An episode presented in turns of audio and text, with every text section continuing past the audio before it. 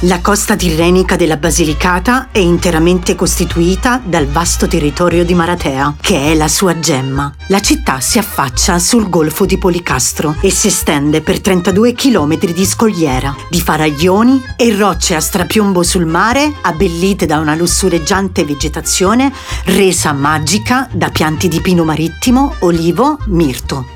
Le sue spiagge, poste davanti al più spettacoloso dei mari, come disse Indro Montanelli, fanno sì che Maratea sia una meta prestigiosa del turismo balneare italiano. Le cinque rinomate stazioni balneari sono Castrocucco, Marina, Fiumicello, Cersuta e Acquafredda. Una spiaggia particolare da menzionare è la spiaggia nera, che si trova a San Giuseppe.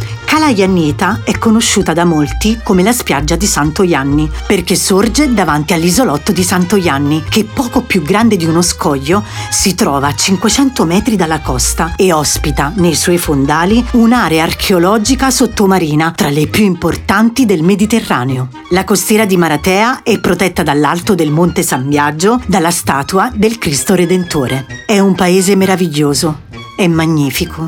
Non c'è nessun altro luogo che io conosca che sia valido in me come questo che vedi. I colori, l'aria di questa terra, il paesaggio così combinato.